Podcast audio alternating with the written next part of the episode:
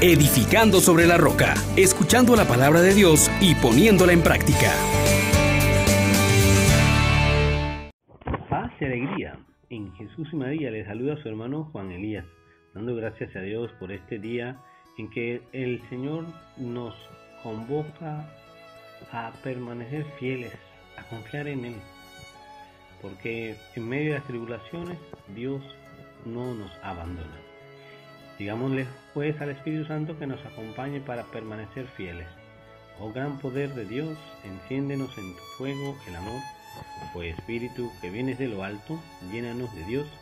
Oh Espíritu, óleo santo, úngenos en el amor. Hermanos, hoy les invito a que meditemos en el Salmo 24, en los versículos del 2 al 9.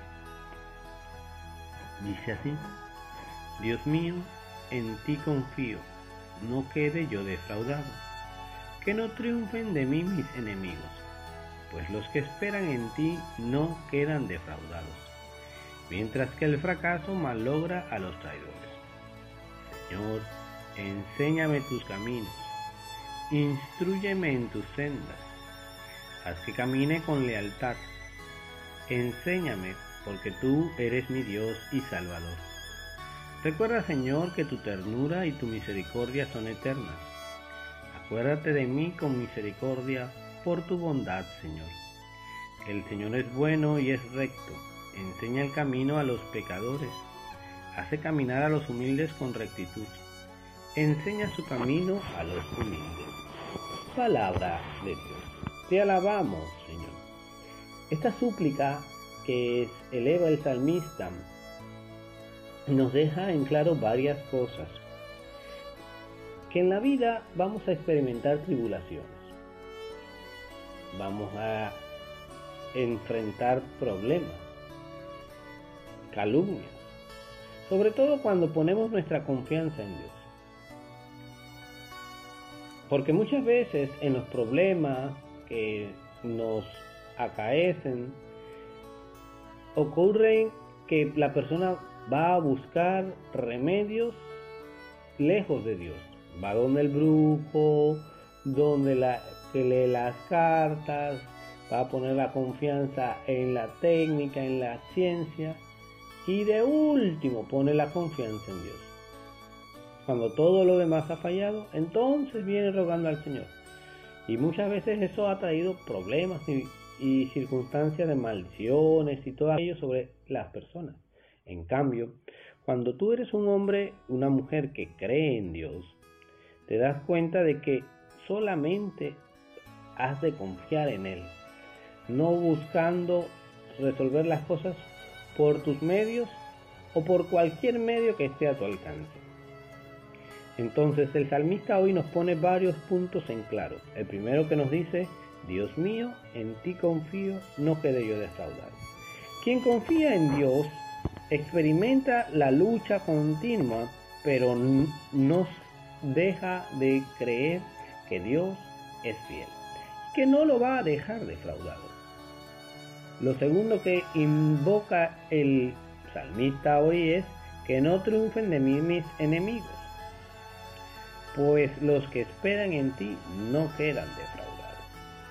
Expone su realidad. Hay quienes quieren verle mal, hay quienes se burlan de él, hay quienes le dicen, ah, mira dónde está tu Dios. Porque si Dios existe, te está sucediendo tal o cual cosa. El salmista hoy nos vuelve a decir que hay que confiar en Dios, hay que exponerle aquello que nos está sucediendo. Recuerda él se interesa por ti. Cuéntale tus preocupaciones. Y sigue diciendo el salmista, mientras que el fracaso malogra a los traidores. Es verdad, cuando el hombre pone su confianza en sí mismo, en otras cosas o en cualquier tipo de ídolos, termina mal. No así los que ponen la confianza en el Señor. Es importante ver que el salmista hoy nos induce a otra cosa muy importante. Señor, enséñame tus caminos, instruyeme en tus sendas. Haz que camine con lealtad.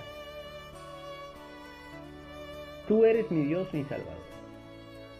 Muchas veces, como hoy nos presenta la primera lectura, Tobías eh, se ve burlado, zarra, se ve injuriada y los problemas nos agobian y queremos coger la dirección de acabar con todo, acabar con nuestras vidas, salir huyendo, pero no.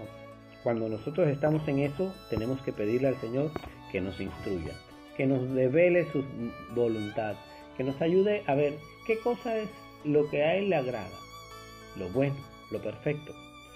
Y que si estamos experimentando la tribulación, sepamos pedirle a Dios, Señor, si esto es tu voluntad, ayúdame y dame la fortaleza. Si no lo es, quítalo de mi lado. Una tercera cosa que yo quisiera dejarte en este día es que te acerques con la confianza que el niño se acerca al papá y dice, recuerda Señor tu ternura y tu, que tu misericordia es eterna. Dios no es un tirano, hermano. Dios no es un ogro, no. Nos trata como sus hijos, pero es necesario que confiemos en Él, que supliquemos que Él se encargue de nuestros asuntos, porque Él es bueno, porque Él es recto, que ahora tú y yo que creemos en Él, también nosotros digamos aquello de Padre, me pongo hoy en tus manos, haz de mí lo que quieras, sea lo que sea, te doy las gracias, porque confío en ti, Señor. Tú eres mi Padre, tú, Señor, y haz de mí que en cada momento yo pueda hacer siempre tu voluntad. Quita, Señor, todo aquello que no viene de ti. Descúbreme, Señor, tus caminos y haz que camine por tu senda. Muestra tu gloria, Señor, en mi vida y a través de mí a todos los que yo hoy me encuentre. Bendiciones para todos ustedes. Les exhortamos, hermanos, por la misericordia de Dios, que pongan por obra la palabra y no se contenten solo con oírla.